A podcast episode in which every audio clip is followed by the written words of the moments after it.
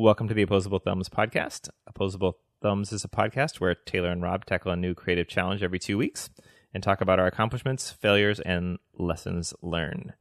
Erin O'Brien is our guest this week. Greetings, Erin. Woo! Bonjour, bonjour. Or say bonsoir, actually, because it's actually eight thirty here. My name is Rob Ray. I use the he, his gender pronoun. I run the Exoskeleton Art Space in Los Angeles, which hosts very infrequent art openings and events. Um, I also run the Exoskeletal newsletter, which is an infrequently sent email newsletter, and I'm an experienced director at an interactive agency here in Los Angeles. I'm Taylor Hokanson, and I'm an artist based in Chicago. I'm also an educator, a D I Y engineer, C A D C A M evangelist, and noted tall person, and uh I'm a he-his kind of guy. I'm Erin O'Brien. I use she or they. Um, I am a conceptual performance artist, an extremely lucrative career. I make things, but they start from ideas, and I use a variety of different mediums to do so, like video or food. Um, and some of the food tastes really good, so people have encouraged me to take those outside of the gallery space and into uh, your living room. So I have a uh, a um, sausage company called Meet My Friends.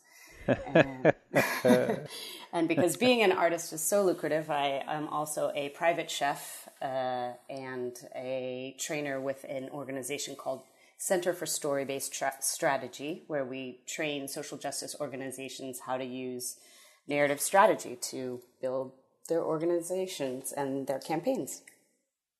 I feel like, I mean, I'm so excited by all of the variety that you've just listed there. And at the same time, I feel sort of anxious on your behalf because that must be such, it's like such a self-generated way of being. You know what I mean? I mean, it, it, at least, at least going to work for me in part is established by somebody else, right? The container, but it sounds right. Like you're sort of creating your day minute by minute. Is that accurate?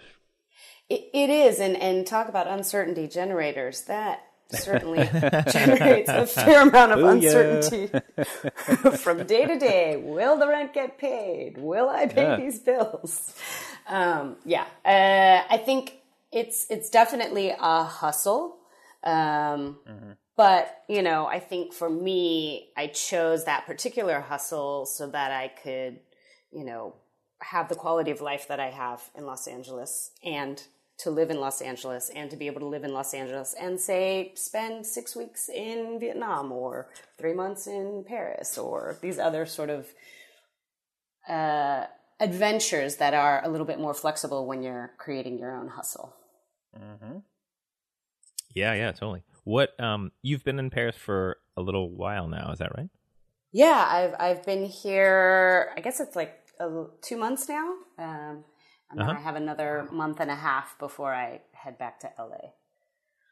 That's cool. Is there is there um, a project or anything you're working on there? Or are you visiting friends or hanging out, or what's what takes you to Paris? Um, so I, I work for a family in Los Angeles as a private uh, chef, and um, so they're in Paris working for the summer. And uh, instead of cooking for them, I am. Uh, left with the, the care of their child, their very adorable four-year-old.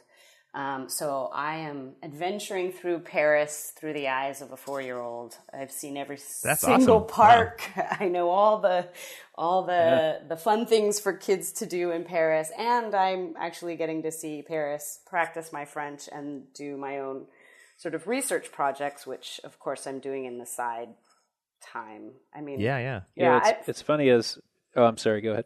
Oh, no, I was just saying, I'm here to fill the well. I've just, like, been so busy, busy, busy, like, doing all kinds of projects that I'm like, oh, what if I just, like, take in art and go see awesome exhibitions yeah. and meet new people cool. and learn new languages and eat new food and, yeah.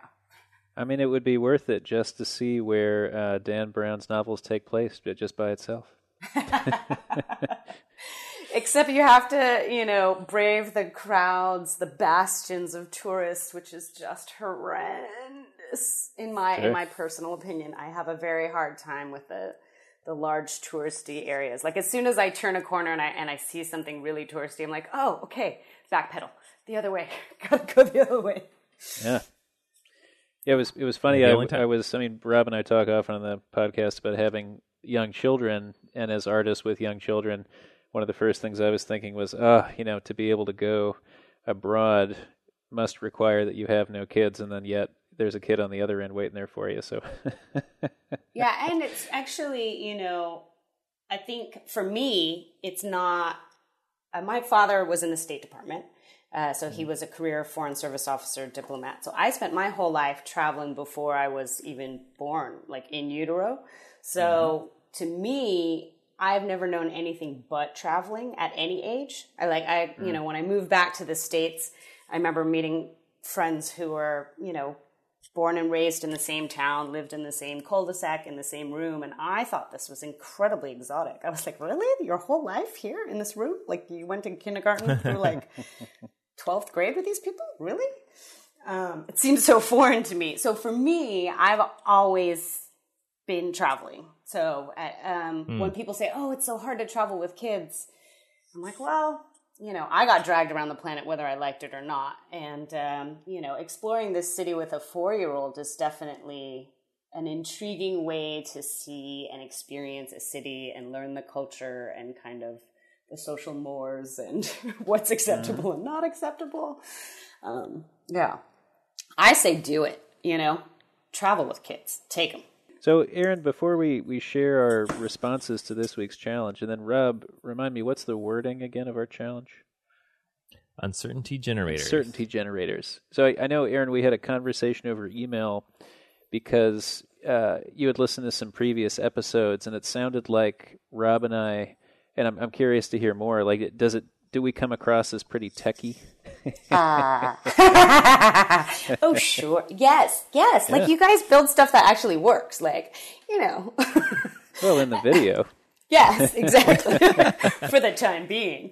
Um, yeah, you know, uh, also in my, like, experience, like, knowing Rob's work, like, it's all very functional tech stuff, and the and and the the the episodes that I have listened to, I was like, wow, that's really techie stuff. Like at one point, I was like, I have no idea these words that they're speaking of. I know it's English, but I am, I'm not sure what they're speaking about.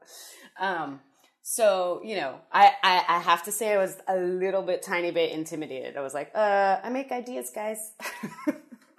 If it makes you feel better uh, on this episode, and I'd like to say I did it just for you, but this was I, my thing uh, blows up when I when I turn it on for the first time. Well, yeah. I do feel so much better. You know, I, yeah. I like that you you both embrace the idea of like create creating something over the course of two weeks and embracing sort of its successes and failures, because part of the yeah. work that I endeavor to do is is. an endeavor in failure and, and really celebrating failure and embracing failure in all of my uh, art practice. It's... Yeah. Is there, once you embrace it, does it cease to be failure? Is, is there a, is there an additional term, or is it just that we have to reevaluate our notion of what a failure is? You know, I, I often tell people if you aim for failure, you can only succeed, because if you fail, you've succeeded. That was your goal. And if you succeed, well, then you succeeded as well. So, um, yeah. you know. I, yeah, what was the thing in a, in um, a Hitchhiker's Guide to the Galaxy where you learn to fly, you just have to throw yourself at the ground and miss, I think was the, was the trick. Exactly. It's like, if you really try hard, you'll somehow manage to either fail or succeed, whatever you, however you define that.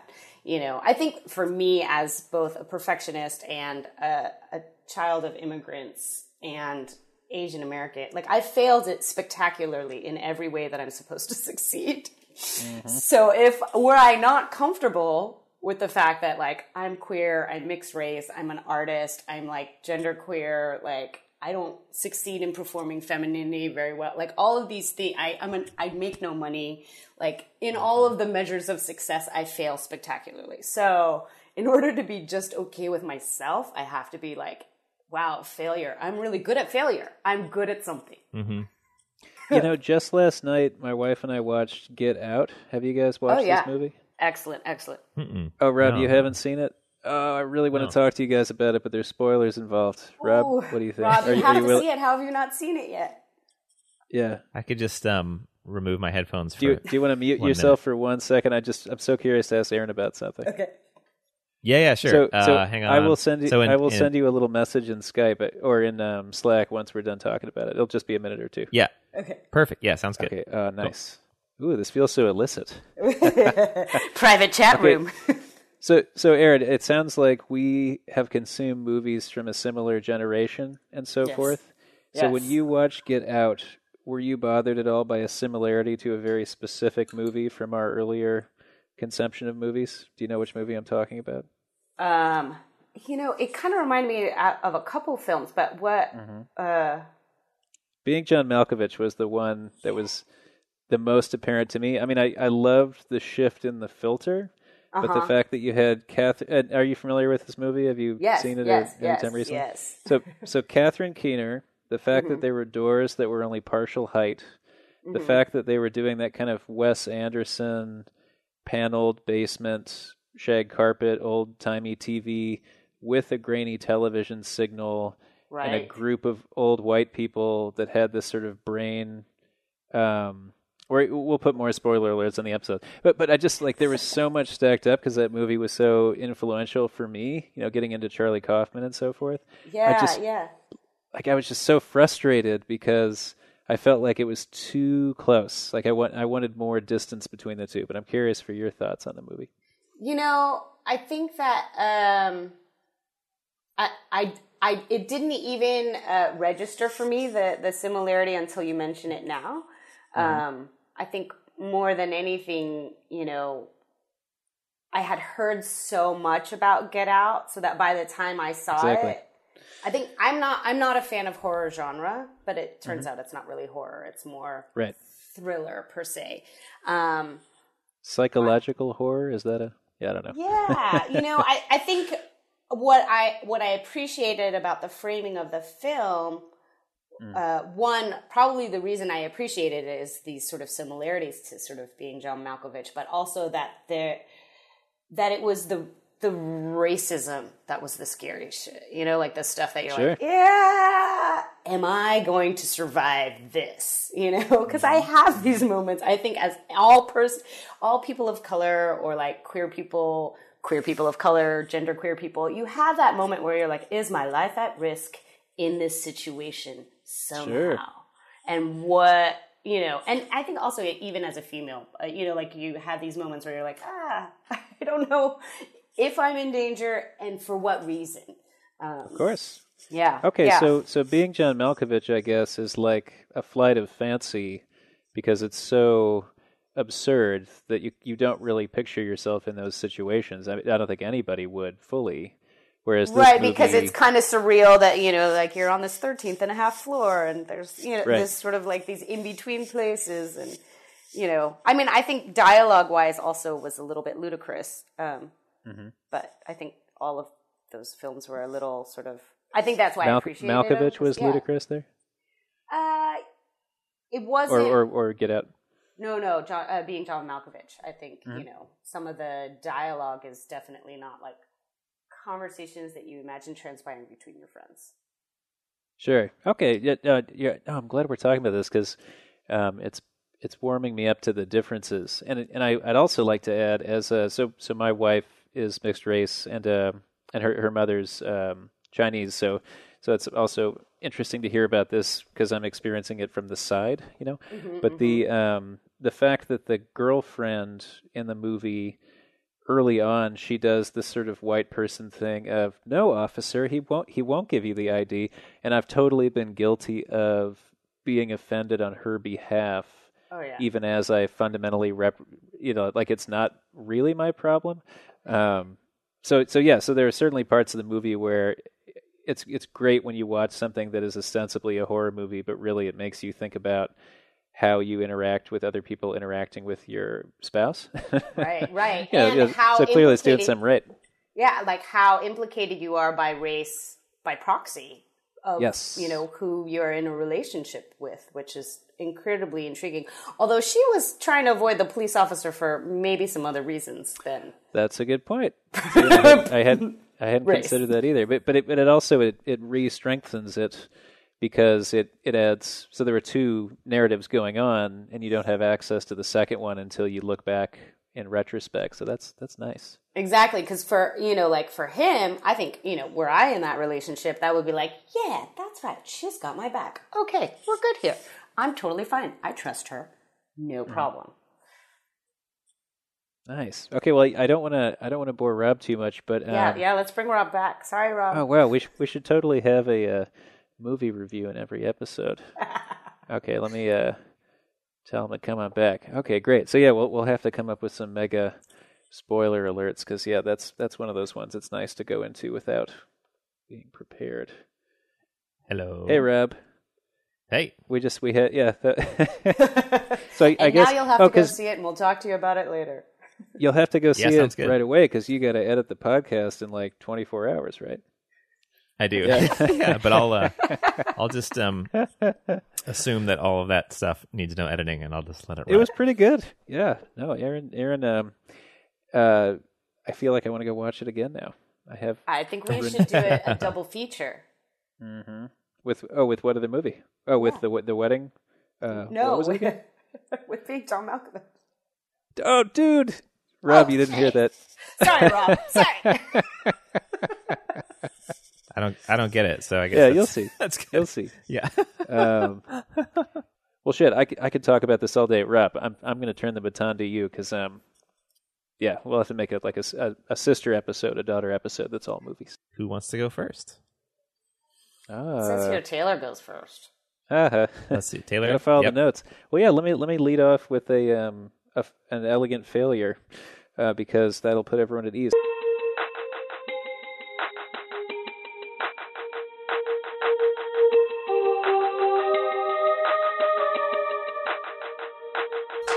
Well, I will say I can see how this might blow up if you turn it on.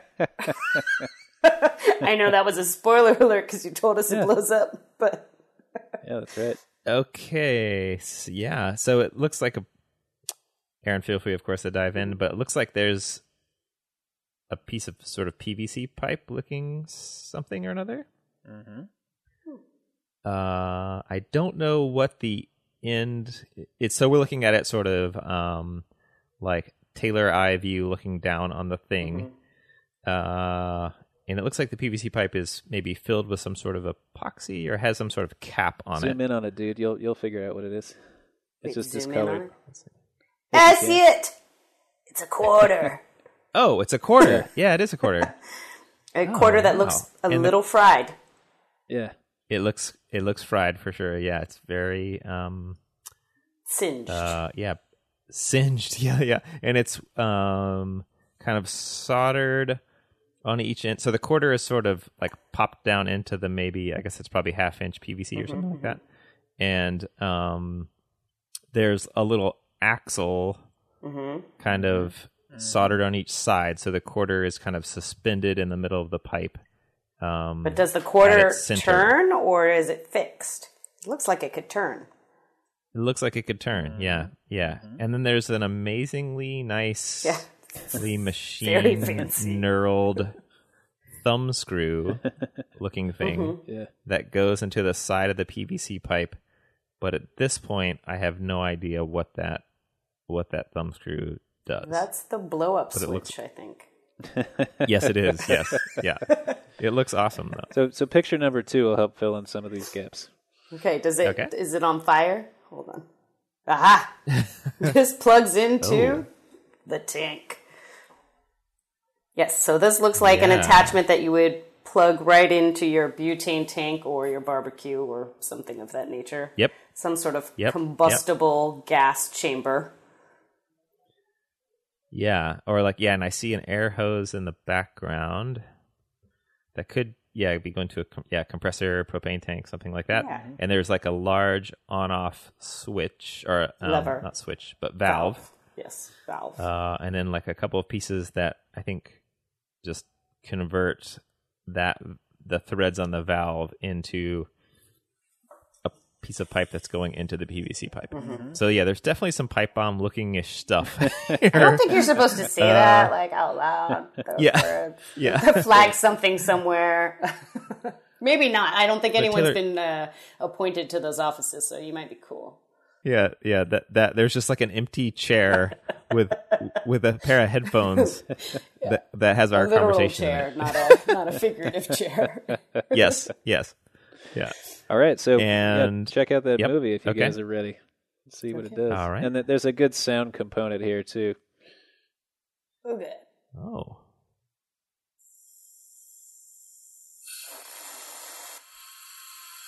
Whoa! Oh! See. Wow! Heads or tails? Exactly. Oh my well, gosh! Yeah, it's hard. It's hard to know in this particular time through. That is cool. That is pretty cool. So, so you blast a shot of air through this tube, it flips which, the coin. Um, yeah, flips the coin, uh, seemingly uh, hundreds of times per second. Yes. It also ejects and, the coin. Yes, and then we see about five, four seconds in. Oh, did it do what I? It just sheared off the entire chunk of P V C pipe. Oh, so the air force is so strong that you can't contain that quarter in its place. So see if you guys can Whoa. determine what that what I'm doing there at sec- second four, because that knurled thing is the last uh, piece of information oh. here. Oh, oh, I see. That's your stop. Mm-hmm. Mm-hmm. So when you twist the thumb screw down, it should the coin should collide with it and then make it oh right because otherwise you'd have to like that so that would be like a hard stop on the coin. Oh, so that's what otherwise... makes it project.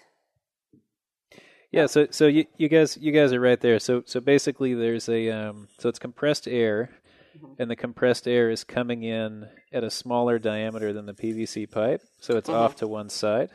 Oh. And then, so that causes the coin to blow in a, in a specific, so it would always blow clockwise, for example, depending on your point of view.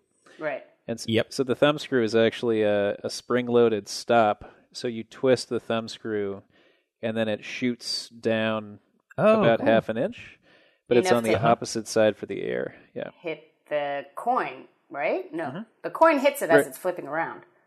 Right, so the idea is that uh, the air is still blowing up from one side, and then the stop prevents the quarter from continuing to rotate. So oh, the right. air pressure should just sort of lock the coin in place at either heads or tails.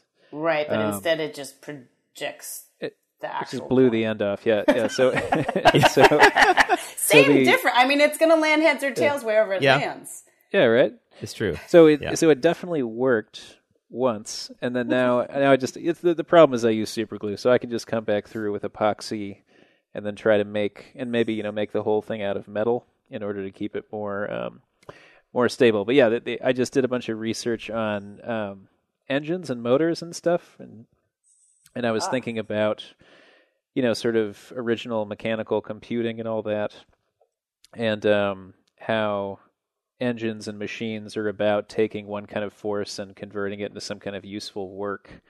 So that got me into working with these parts. And, and I just wanted to do air stuff, too. I'd never really done air-powered mm-hmm. stuff. Um, also never soldered directly onto currency before, so that was kind of fun to, yeah. to do. Also and, illegal, um, but, you know, I'm pretty oh, sure yeah. no one's in charge of that bureau right now either. We, yep. we, we just we yep. just broken eighty tiny laws right now. yeah. I wonder uh, if you were to just can the air, like stop the air, it whether uh-huh, it sure. would just not project the quarter across the room. Yeah, I mean, I think, so So this, I definitely, I went out at eight a.m. this morning to do this video and blew it up, and then um, didn't have time. You know, if I'd been thinking, I would have tried it, and then I could experiment with a couple of other adhesives or whatever. Mm-hmm. Um, the goal was that the air pressure would make it go really fast. Mm-hmm. Like, you know, and, and when, when you hear it, the, the iPhone tamps it down, but it really sounds like a jet engine taking off. And so I, I liked the um, the bigness of that yeah. compared with the smallness yep. of the results. Mm-hmm. Um, but my little design couldn't quite handle the, the big part. Right. Uh, so so, so th- there there is a, a small dollop of macho uh, in here, but but I was also kind of delighted by, like, the way the way that it died is actually really fixable. So mm-hmm. I um, I don't know, it didn't really bug me that much. Although I'm I'm yeah, I'm that's... almost a little bummed that it isn't some sort of a blowtorch device.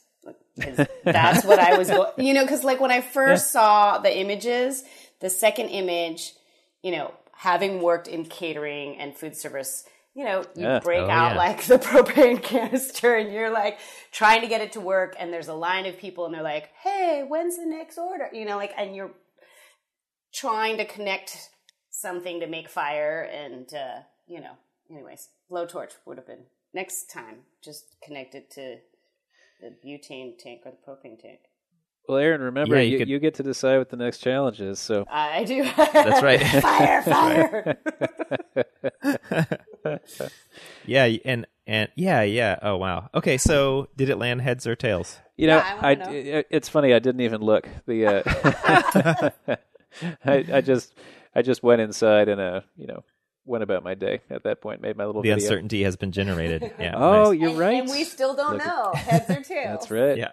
That's right. It's sitting out there in the garage, but I should I should go in there with my eyes closed and cover it and then never Yeah. Never, never, never look. Yeah.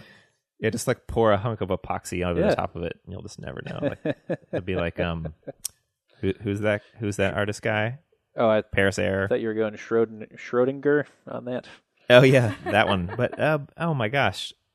The the artist we can never stop hearing about from Paris. I don't know. A Parisian artist. Ooh, a contemporary oh artist? Oh, Duchamp? Yeah. Yes, thank oh, you. Oh, yeah. I was like, I don't know. There's hundreds of years of French artists. Are we talking contemporary? Are we talking, yeah. you know, surrealists? You know, yeah. Like, who are we talking that, about? You know, the guy. He's the guy. That French guy. We all know him. He has a... I feel like uncertainty has like a certain kind of like... Anyway, like thread through his work, mm-hmm. you know, like sure. the aleatory. Like there's the the vial of Paris Air, and it's like, is it really Paris Air or not? And then there's like some ball with like a thing inside it, and you're like, well, is the thing actually inside it? Anyway, that's yeah. true. I mean, all the data is kind of screwed with our ideas in that way. That kind of is fun. It's playful. Yeah. Have you yeah, have you guys totally. seen? Um, oh yeah, because he also had the large glass, and then when it was broken by movers, he left it. As right. is. Yep. I, I come yeah. from a very distinguished lineage here, guys, with my exploding uh-huh. my exploding P V C uh, pr- propane tank.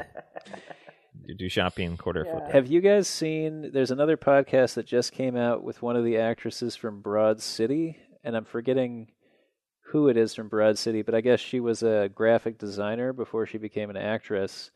And so now she goes to MoMA with a famous person and does these little fifteen-minute podcasts about some item from the collection. Uh, huh. And I think it's called A Piece of Work, mm-hmm. but it's um, the first one they did, I think it was with Hannibal Buress, and they were looking at Duchamp's, um, you know, the, the one with the uh, bicycle wheel and the stool. Oh, uh-huh, yeah. I'm, I'd be curious to see what you guys think about it. It's it's pretty reductive, and so I'm really hoping, I think RuPaul was on the fifth one, and so I'm really hoping that they can, and it's so short, it kind of has to be, but I'd love to see those get a little longer and really get into it, because, you know, they were a little bit stuck on the, oh, you know, can a bicycle wheel be a piece of art? And so if you listen to it as somebody that's gone through, you know, any art that's training, cool. it's it, it's a little bit a little bit of a snooze when you would hope that, you know, it's really, um, because I was listening thinking, oh, I've been waiting my whole life for this podcast, but then, you know, but I don't know, not. maybe we should we should make that podcast. yeah. I, yeah, right, right. And it was the first right. episode. I mean, you know, and, and I understand they're pitching to a really broad audience, but I'm curious to see yeah. how that one develops. I'll yeah. definitely check it out. Oh, yeah. It's called A Piece of Work. I, I linked to it, and mm-hmm. I'll link to it in show notes, but I also put it in the Slack channel just so we can see what it looks mm-hmm. like. Abby Jacobson. That's cool. Go. Yeah. yeah. Uh, all right, who's who's next, dudes? If we're, I guess we're going by the official thing. So, Erin, that would be you, right? Oh, hey, oh, yep. Okay. Um, I only have, well, I have several bad pictures, but I have one reasonable picture of this, so I will. Cool. I wouldn't yeah. mind seeing the bad pictures too. Uh, here we go.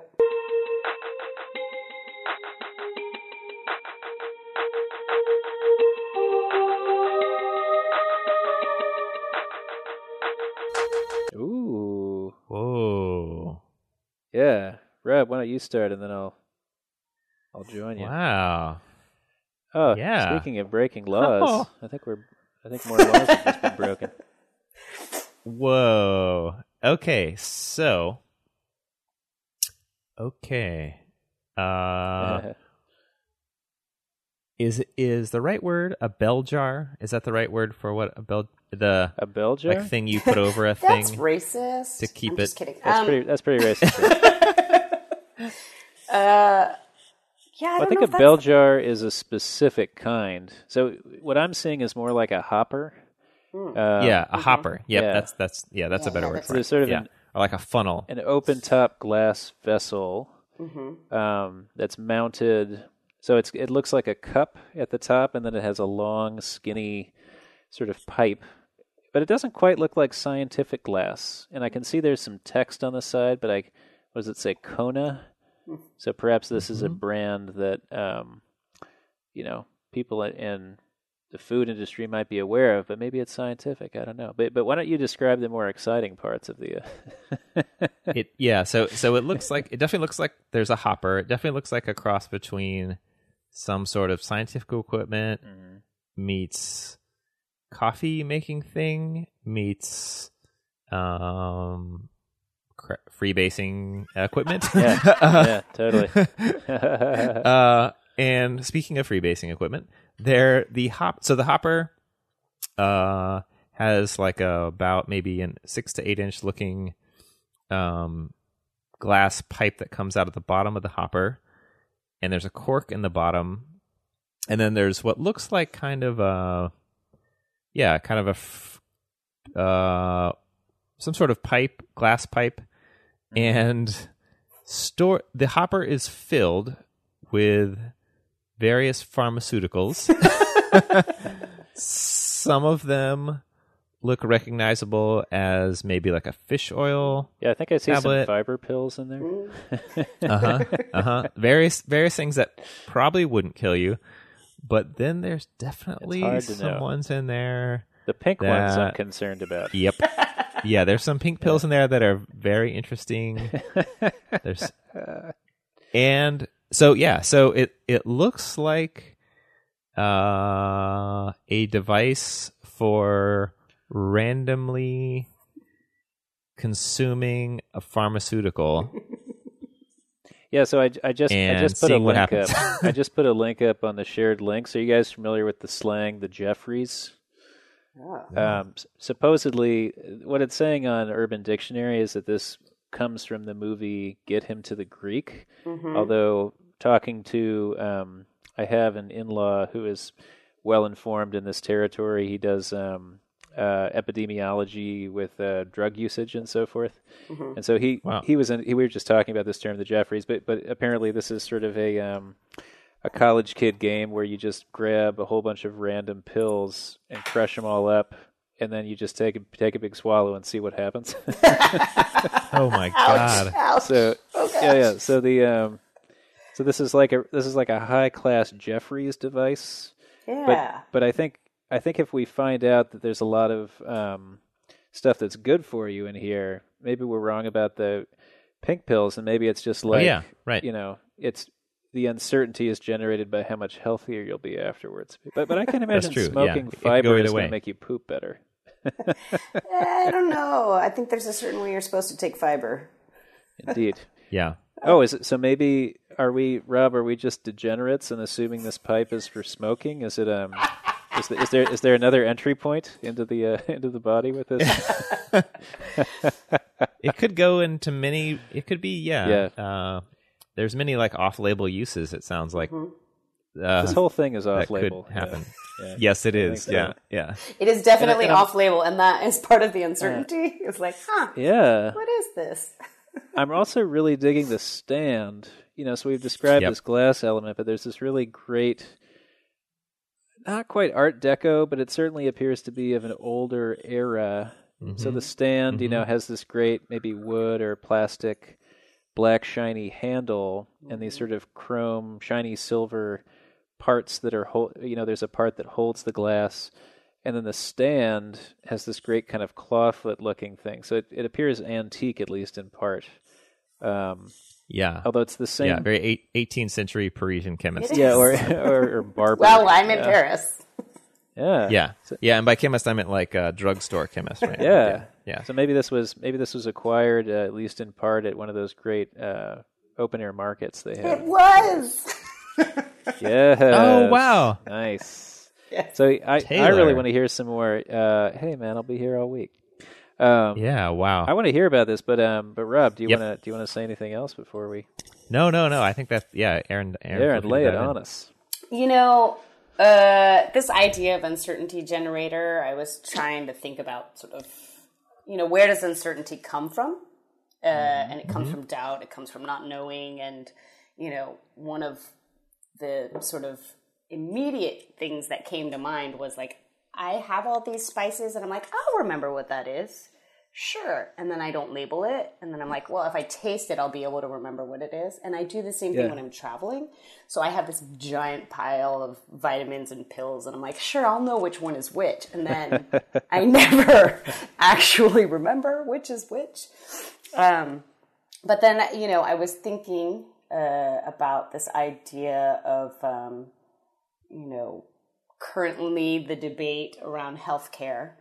And uh, for me, I was like, oh, crap, am I going to have healthcare when I get back to the States? Like, should I just stay in Paris and, like, you know, because they have healthcare here. Like, if I get hurt, if I break my leg, if I get sick, I can go to the hospital here. You know, like, if I were in the yeah. States, I have to think through that a little bit more. And, in fact, even though I yeah. do have the Affordable Care Act, my silver level plan, which is kind of, you know, between fancy and not fancy of the Affordable Care yeah. Act packages, does not cover me for one single urgent care facility within fifty miles of my house. I live in Los Angeles. That's a big radius. Yeah. Wow. So I was thinking about, you know, this idea of uncertainty with medication. Like, are you going to be able to access medication? Like, are, you know, like when I first got here, I was, uh, sick, and a friend of mine who is a doctor was like, it's cool, whatever you need, we can get it for you, you know. Um, but I was like, wow, if I was in the States, would I actually be able to get these prescriptions? Would I be able to get them filled? Would I even be able to, you know, like, I basically like saw the doctor right up until the day I left, and then they were like, yeah, we'll tell you later what you have, we don't know. So there was also this uncertainty as I embarked on a three and a half month journey, like, what's wrong with my body? I don't know. Yeah. Could be something grave, could be totally fine, could, you know. Um, and for me, you know, my best friend actually has uh, uh, two tumors in her head, in her brain. And, mm-hmm. you know, wow. I, as her chosen family, have been, has been, I've been involved in this process uh, over the last three years of like going to radiation with her, going to chemo with her, you know, just hanging out with her when she's in between treatments. And, you know, for a lot of Americans who are about to lose their health care because it's on the chopping block, like that uncertainty of like, yeah. are you going to be able to go to the doctor? Are you going to be able to even, you know, get access to to find out if you're sick, much less get access to the medication to make you better when you are sick. Um, so, yeah, I was kind of percolating on that idea quite uh, figuratively and literally. And I, I had found yeah, this yeah. object uh, at one of these open-air flea markets in Paris and was like, what is this? This is so cool. I must have it. Um, it's a vintage uh, coffee maker, the part of it. Wow. So the stand of it and the, the top glass vessel part are yeah. part of this vintage coffee maker. Um, and then it didn't come with the other parts. And I had been doing research around, you know, looking at this, and I was like, wow, what if you get this amazing thing that can do this amazing thing, but you only get half of it?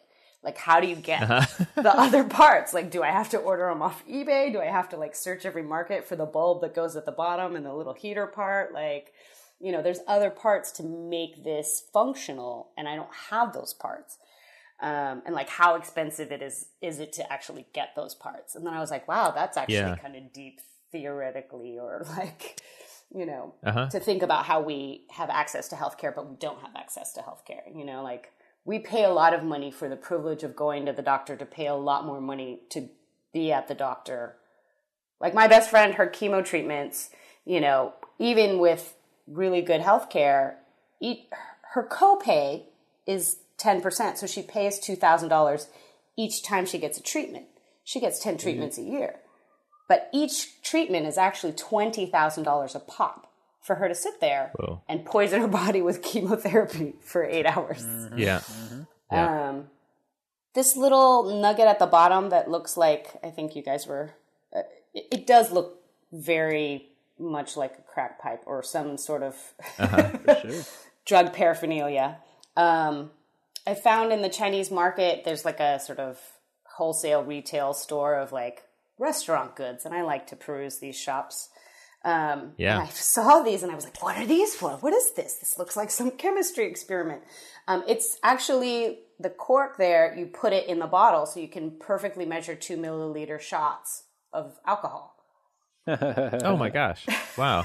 And they had so two there's millimeter. There's an aspect of degeneracy. Yeah, exactly. They had two millimeter, four millimeter, like different size shot measurements. And so you buy this, you put it on top of the bottle, you swig out a shot, open the cork at the end, and pour it out.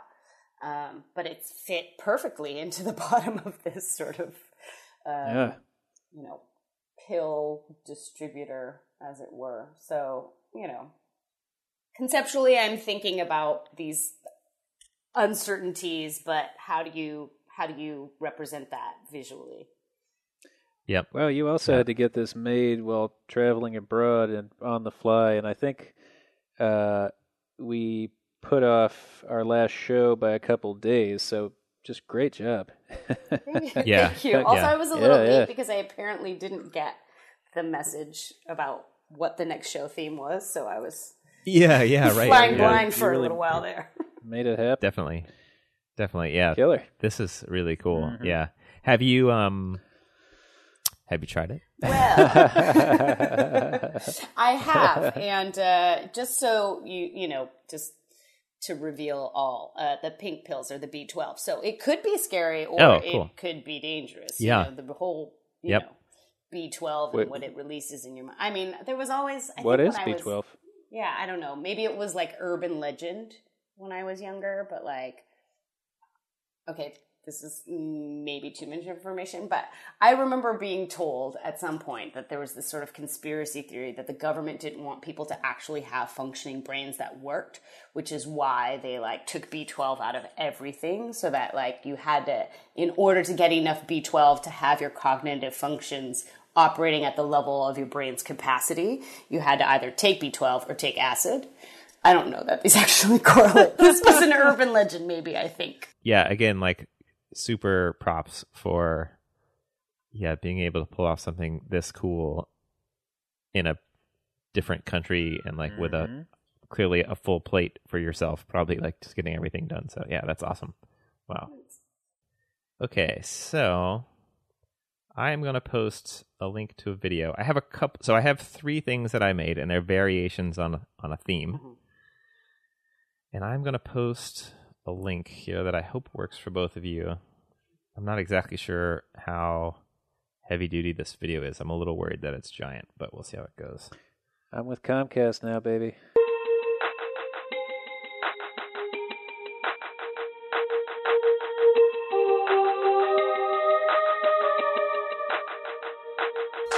How oh, nice yes. is this? That's right. Okay. Yeah, so, so go ahead and play we it. We got a great nineties. I had the same wallet. Erin, did you have this wallet? I had the same wallet as well. Yes. All Dykes do.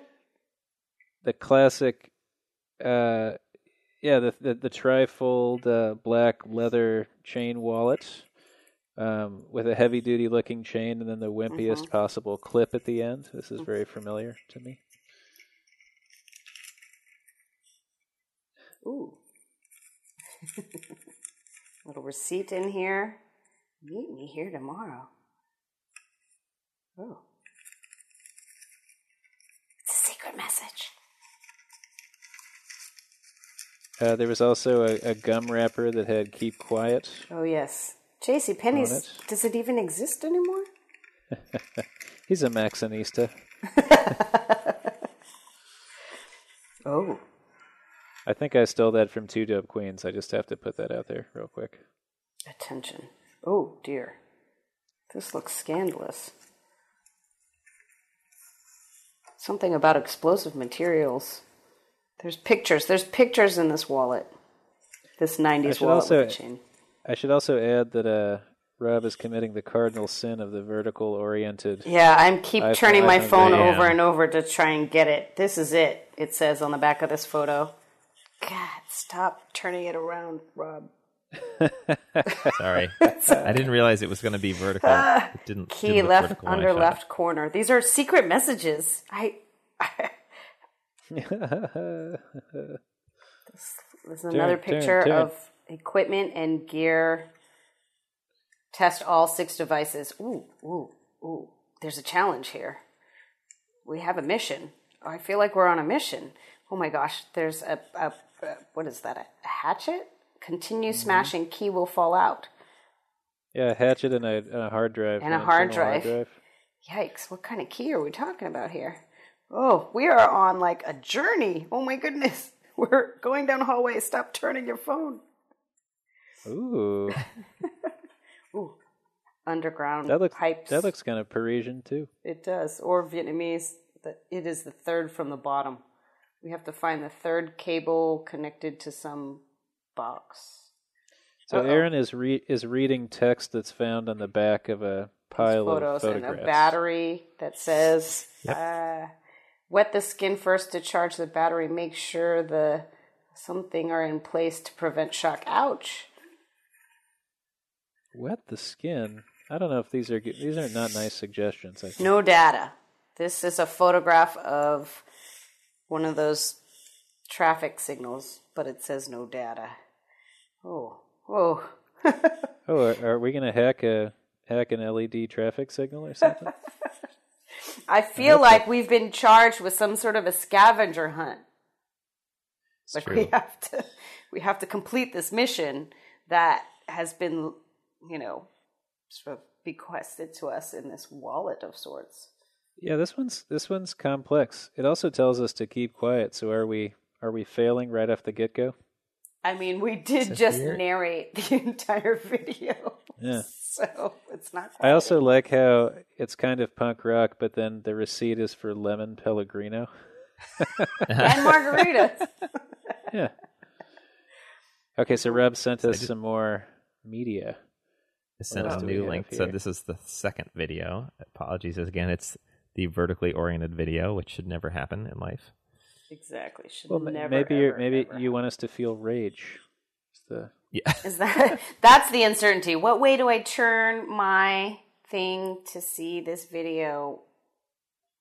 Oh, okay, hold please. More pictures. So now we have a wallet that's less nineties. Yeah, this is sort of an eighties wallet. Maybe even from- the best porta potty, the honey bucket. Uh, this one this one's really hard to interpret because everything is upside down. Uh One of the photographs is the uh, fork lock from a previous episode. Uh, memorize. See, there's an indication to memorize an electrical diagram. We're climbing into a sewer or something.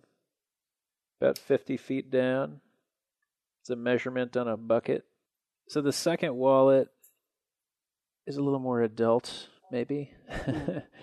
There was a, where you would normally put a picture of your kids or your driver's license or something, there's a sort of fancy red sports car. Yeah. And then these pictures are a little harder to get because they're going so fast, but there's like a crazy sports car with an eagle mural on it. And it says, mm-hmm. Will, keys under the rear. We're driving down the highway. Uh, there's a landmark to note. There's a particular parking spot. Oh, uh-huh. You will have to dig for it. There's a shipping container. Get latex gloves. Ooh, I didn't even catch that one. Oh, jeez.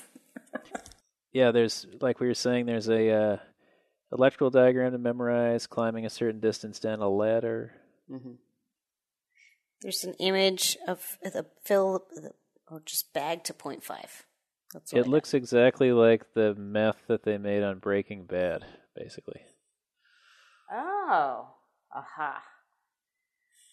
I did not see Breaking Bad. Uh, Spoiler alert. Um. One of one of the features of that show was the the meth, which is a crystalline substance, could be recognized because of its blue uh, quality. Um, That's right. Okay, uh, Erin, have you got the third video? Is this a different wallet? Yeah, it's like a more modern wallet, I think. Looks like a Mack truck limousine of some sort. Expect pickup in September. September. Okay. Uh, this photo is of burned things, unclear what, dump, destination. It says on the back, the text. More burned things, yes. And those may have been Rob's uh, cans from a previous episode. Smash jar. I'm going to smash the jar. It is. That is. There's a, po- there's a jar fixed into a wooden pole and some mm-hmm. lotus buckets. Keys in the bottom, dig through sludge. Awesome. Can't wait to stick my hand in that. Again, these containers, shipping containers of some sort, but they have the second container. It's not the first container. They have air vents, so there's something inside. Oh. Someone is so drawing. The, this one seems to have more in common with the oh. um, the second list. It's almost yes. like it's a parallel set of photos. Mm-hmm. More in depth. And there is a picture of cages, incubation cages for pupae. That's exactly what it is. Of course, I knew that. They're illuminated and casting great shadows, too. Here are all the boxes of the technical material that we need to uh, test. Incubation and surgical gear. That's why we have to test it. You want to make sure that works. And these same two figures in red. There's two people here. J and D from yeah. before. They're assholes, but useful. Well, now we know J and D are assholes, but... I'm kind of getting the impression that all three of these wallets are giving us different perspectives on the same events, is my guess. True, and there's mm. some sort of a stem with a cocoon egg sacs at maturity in a jar, in a mason jar. It's very hipster. Mm-hmm. So. Artisanal egg sacs. Yeah, I don't know what I'm looking at here. Worms, maybe? Larvae, yeah. stages, hoard. Worms. Larvae. Oh. Adult. No mandibles, it says, but uh, that means you have to look at the, the teeth, yes? Mostly I'm just noting the dirty fingernails. You know, so. I'm trying not to see that. Bite will be painful, result three days. Uh, uh, of a picture of somebody with their arm sort of bound in a cast of some sort. Yeah, yeah. Someone got bit. Wow, Rob, this one was intense, man. Is this is that all your documentation? No. So yeah, so that that is three wallets. Mm-hmm. So I uh I have had an idea. This is one of those projects where it's like I've had this idea in my head for at least eight years. Whoa. Probably nine years. Way to percolate on that. It's been on my list. Yeah. I just really didn't want to do it until I, I really had it. No. Um and And what I've always wanted to do with wallets is to... So when you see a wallet on the ground, right, I can't imagine, like, I feel like everybody thinks one thing, which is someone dropped their wallet, right? Like, uh, and so what I've always wanted to do is to make art pieces contained inside wallets. Ooh. And then I, I leave the wallets just on the ground in various places for people to experience. Hmm. Um, and so this is my first three attempts at that idea. Uh, and so what I did is I went through all of the photos I have on my computer over the past, like, I don't know, ten years or however long I've been capturing digital photos, and just randomly picked ones that I thought were cool. And so I, I did about sixty photos, got these sixty photos, and then I broke them up into different categories, either interesting object, location, or um, experience or vibe, right? Mm-hmm. Like, like, thing that maybe isn't a recognizable location, but has some stuff going on in it. And then I was like, how do I create a st- different, intriguing, mysterious uh, situations out of these stories? Mm-hmm. And so I took roughly ten-ish photos uh, and some receipts that I had laying around, and essentially created a wallet that that a mysterious person has has dropped, and it has sort of an important or critical mission for this person inside the wallet. Uh, and then the person who finds it would just find this wallet with these photos and stuff in it and just be like, what is this? Like, what, what are these photos? What is this mission? And I, and I, I wanted the photos to be not really readily accessible as far as like, if you were to like, see, you know, San Francisco or something like that. There's a couple of places like on receipts where you can, which gives it a little bit of believable context, but is not like super easy to figure out. And so one of the stories, the ones we just talked about, is about a sort of underground um, bunker where uh, moths are being being grown uh, that people then uh, get get bitten by. And and we don't really know why. Um, and then uh, the other one is a sort of, yeah, more pharmaceutical drug uh, kind of underground layer. Uh, I think that one's the one that you have to go into. You could deduce that, like, oh, you've got to go into a porta, porta toilet. And then, like, it's a fake porta toilet. And that actually takes you to an underground bunker. Yeah.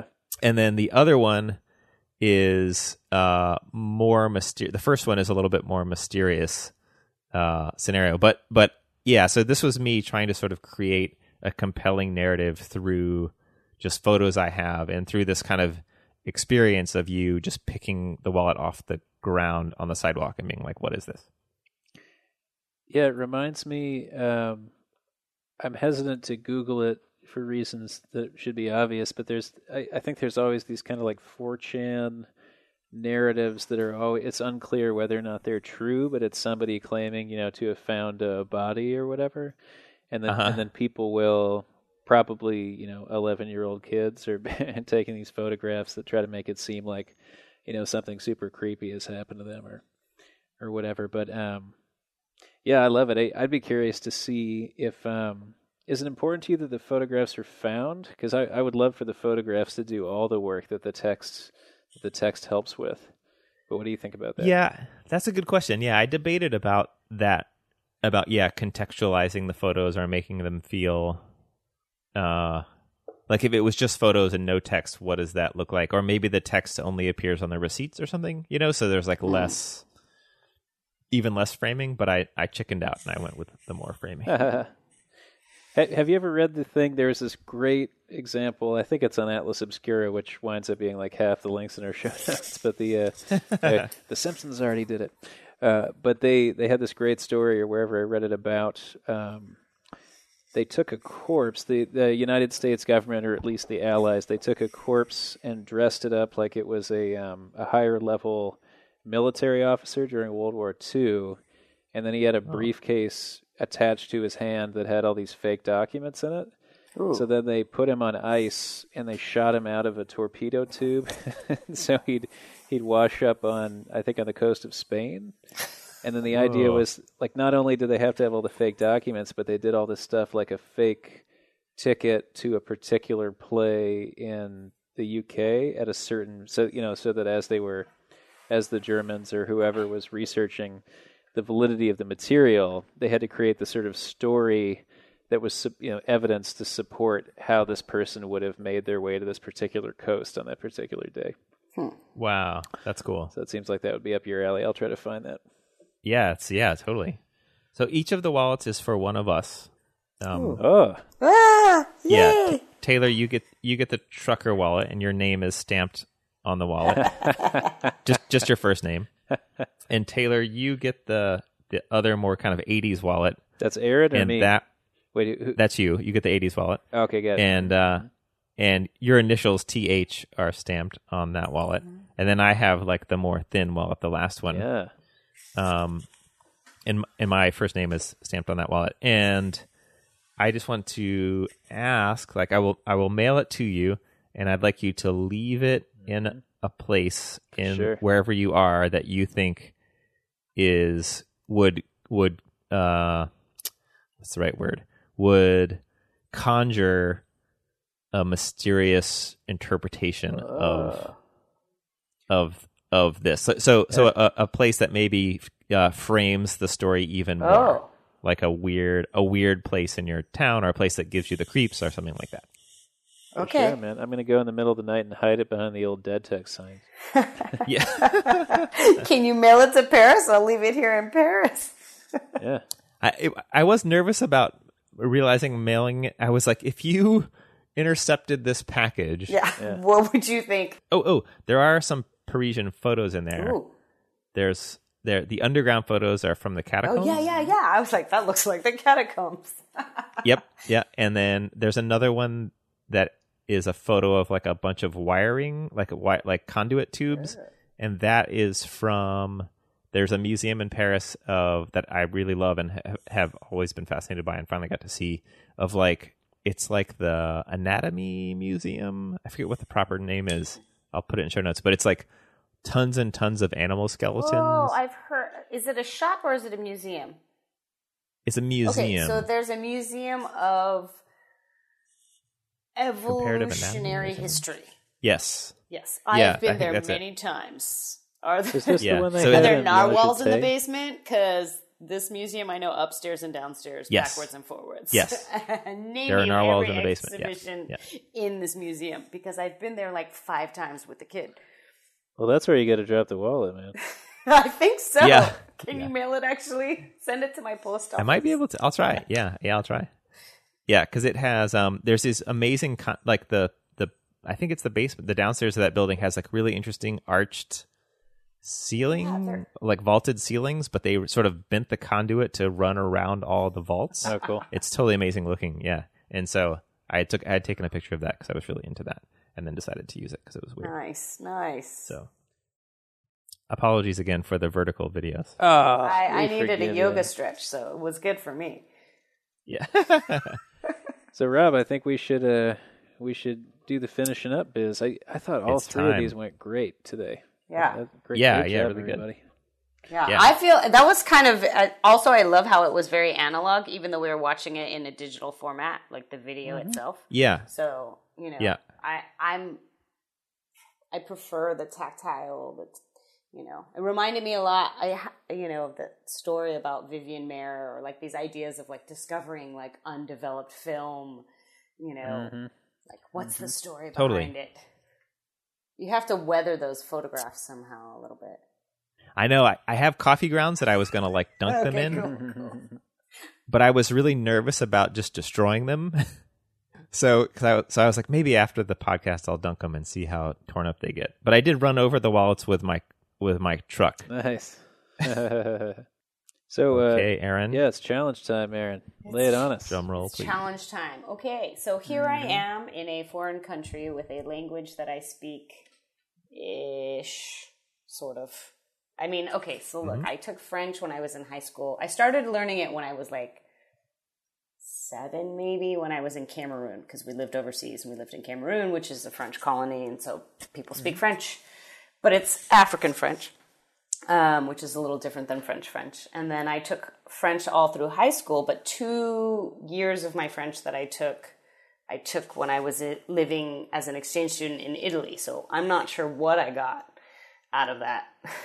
um, but being here, I've been, um, you know, spending time with a whole new set of cousins that um, are from my mom's, one of her older brothers. Oh. Um, and uh-huh. so everyone, when we gather, speaks in French that they know I can actually understand and sort of make my way in. Uh, and then in Vietnamese. So they're speaking sort of a mix of, I would call it Vietcese. It's like Vietnamese and Francais mélangé together. And for me, as a, a polyglot, uh, I speak, I think English is my, you know, native language. Vietnamese was my first language, but I don't really speak it that well. Um, French, my Italian is better than my French. And then I speak some Spanish, of course, in the immersion program in Los Angeles. So I have moments where I'm like, I don't know what language these words are coming at me in. And I'm trying to mm-hmm. discern what language I'm supposed to be understanding, because I also live here in Paris in the thirteenth uh, arrondissement, which is Chinatown, essentially. And I live in these great big oh. towers that are um, thirty-three stories, and there's five of them. So there's essentially thirty thousand people in like less than a square mile. Um, and everybody's an immigrant. I, I guess in the sixties and seventies, the mayor was like, we're going to be like New York. And they built these huge towers. And then all the French Parisians were like, we're not going to live there. And it was all recent immigrants who moved into these towers. So it's continued in that tradition, you know, thirty, forty years later. Um, so it's a mix of like, Uh, predominantly Asian, but also like various African countries. And so I, you know, people earnestly speak to me in the elevator and I don't know what language they're speaking, but I don't, mm-hmm. I'm like, yes, I, I don't know what language it is, but we're trying to communicate. And so I've been, and also I'm, you know, uh, engaging in this city with a four-year-old. So part of my job is to interpret everything for him. Like life, yeah. right? Like, what is that? Why does that work? How does it work like that? What is that for? Planet of the Apes, look, what is that about? I'm like, I can't explain this to you. It's not for children. Um, and then also like explaining, like people will say things to me in French and he'll be like, what did they say? I'm like, they said they, you can't do that. Why can't you do that? I don't know, because they're French. They say no. So stop touching the furry animals in the zoo shop. You know, like I, everything is like some process of interpreting and translating. So my yeah. um, my charge to you and to your future uh-huh. guest is to create some sort of an interpretation device mm-hmm. um, that uh, can translate different languages. And uh, whoa, nice. yeah, see how that goes for you. Well, that uh, uh, do I detect somebody who wants us to fail, Rob? I don't know. I mean, it may not be like an actual linguistic language that everyone knows and speaks.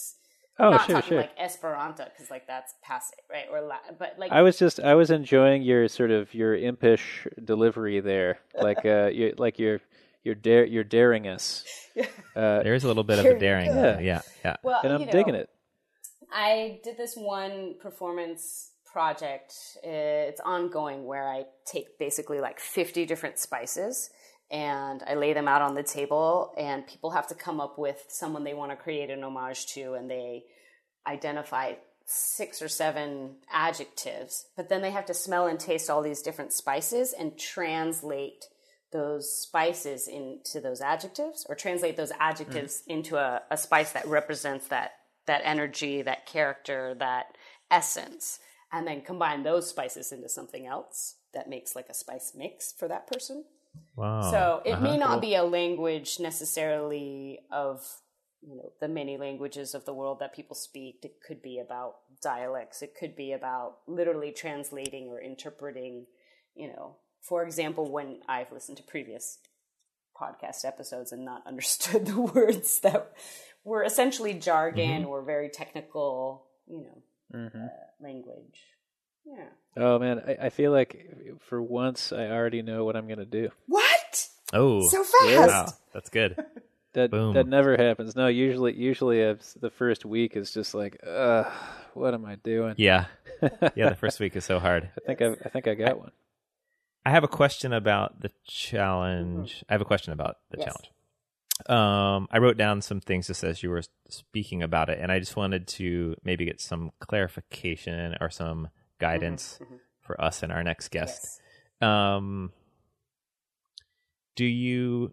So often, so the challenge becomes the title of the podcast. And so we try to come up with maybe one or two words mm-hmm. that embrace the concept in a way that sort of give our guest and Taylor and I a kind of place to keep coming back to over this first week where we're like, okay, what are we doing? What are we doing? Okay, okay, the phrase is this, like as a way to kind of um, turn it over in our head. And I was curious, um, yeah, what's the there's phrase? A couple of ways we could do it. We could do, we could use the word translation, or we could use the word interpretation, or both. We could use the word devices, which in some ways might conjure a physical object. Mm-hmm. Um, I was just curious if you if you wanted to sort of summarize it into between one and three right. words, what where would you go? Well, just to complexify, which is not a word, uh, yeah. this situation.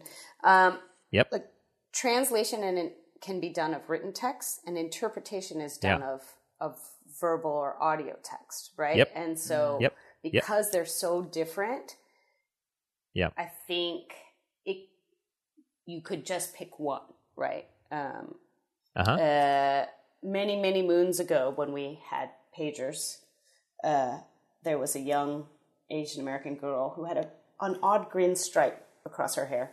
Um, she had a crush on me, and she would send me these texts, and I was like, honey, you've got to stop. One, like there's nothing that's going to happen between us, even though you're really cool. Two, I don't understand these texts that you're giving me. Like, I don't know what you're sending me. I don't know what mm-hmm. they mean.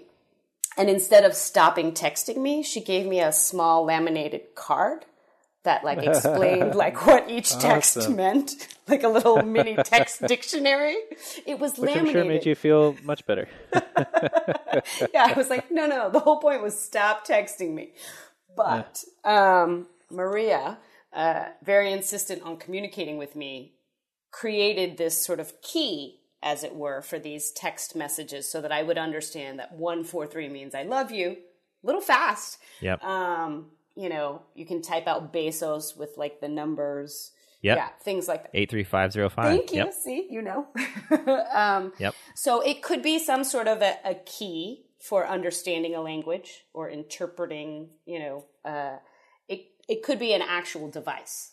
Uh, you know, so one of the links that I posted on our little uh, Google Doc here was about uh, artificial intelligence creating their own language between themselves, that they mm. started basically in order to communicate faster among themselves, developed their own language that humans couldn't understand. And so then the humans were like, whoa, whoa, whoa, slow, stop. No, they put the kibosh on. They said like, we can no longer continue with this experiment um, because the A I machinery was creating a new language that was not understood by the humans that were that created this artificial intelligence.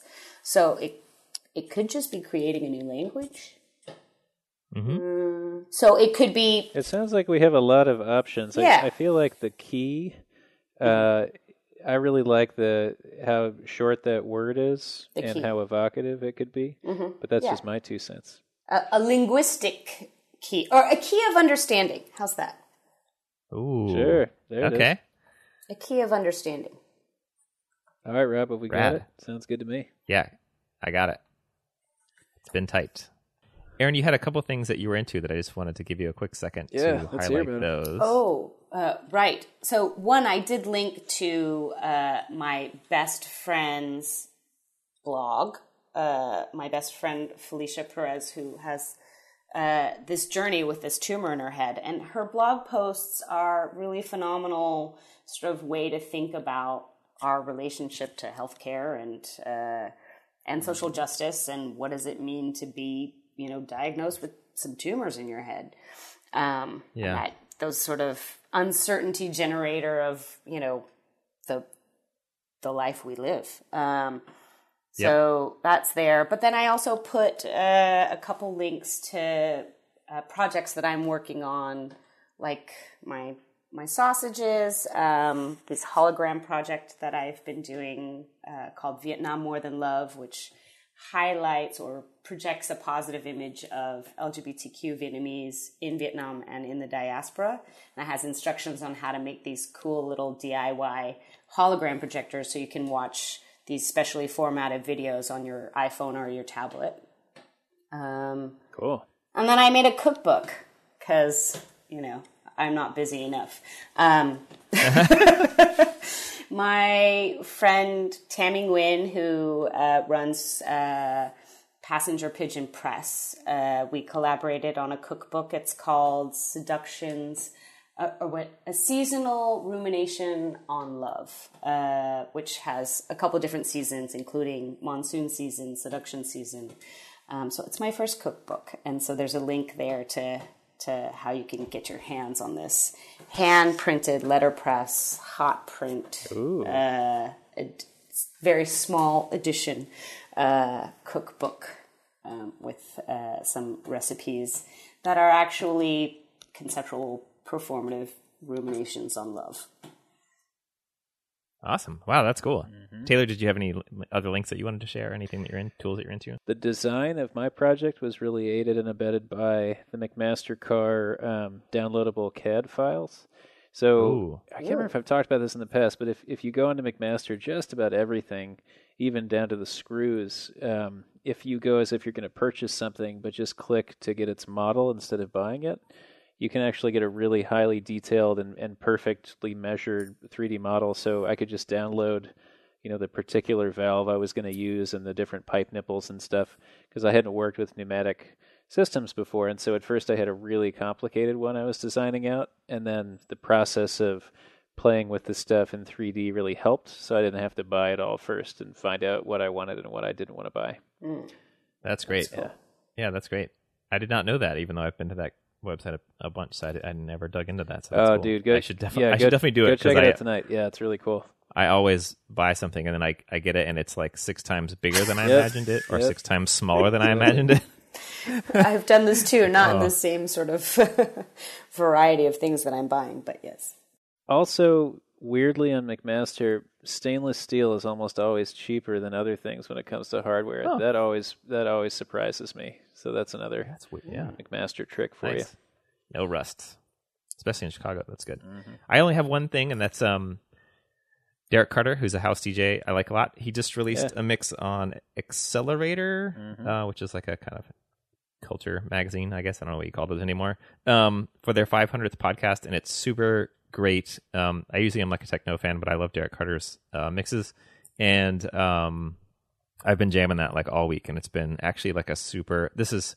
a little bit like sad old electronic music person, but it's like really boosted my productivity. like, like, like, like, uh, uh, just to like jam out to this mix while I'm working on stuff and, and enjoying it. So yeah. I definitely encourage y'all to check that out. Uh, cool. Thanks. Uh, we'll, we'll wrap up the challenge.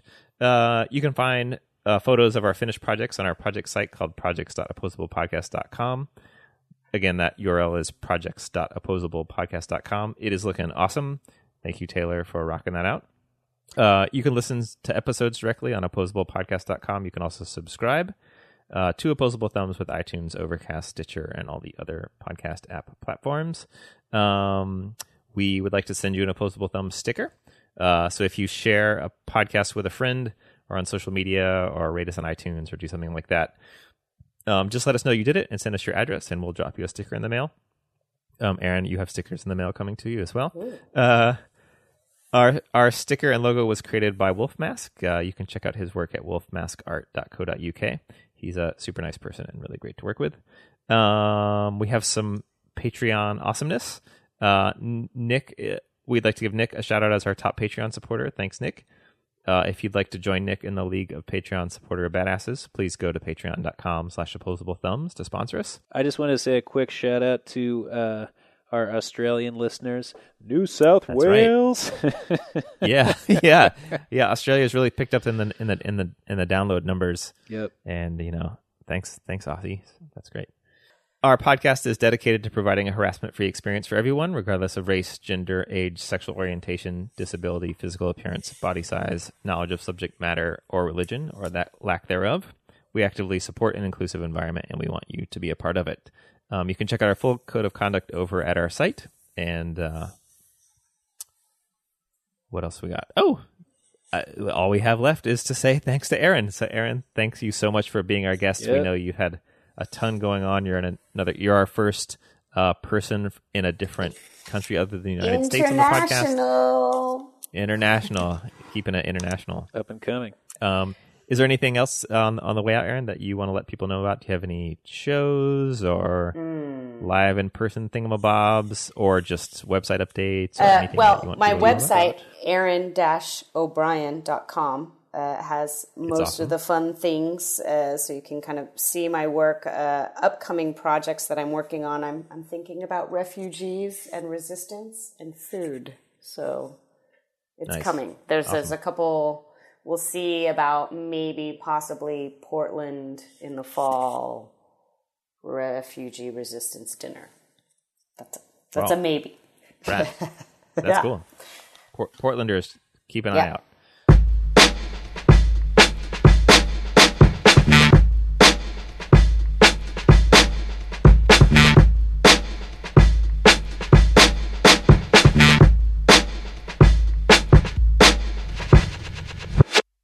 I used to see, Taylor, I used to um, bike up this kind of enormous hill towards Pasadena, and Erin and I's path would often overlap uh, in the morning, and I would be like, hey, like pedaling up the hill.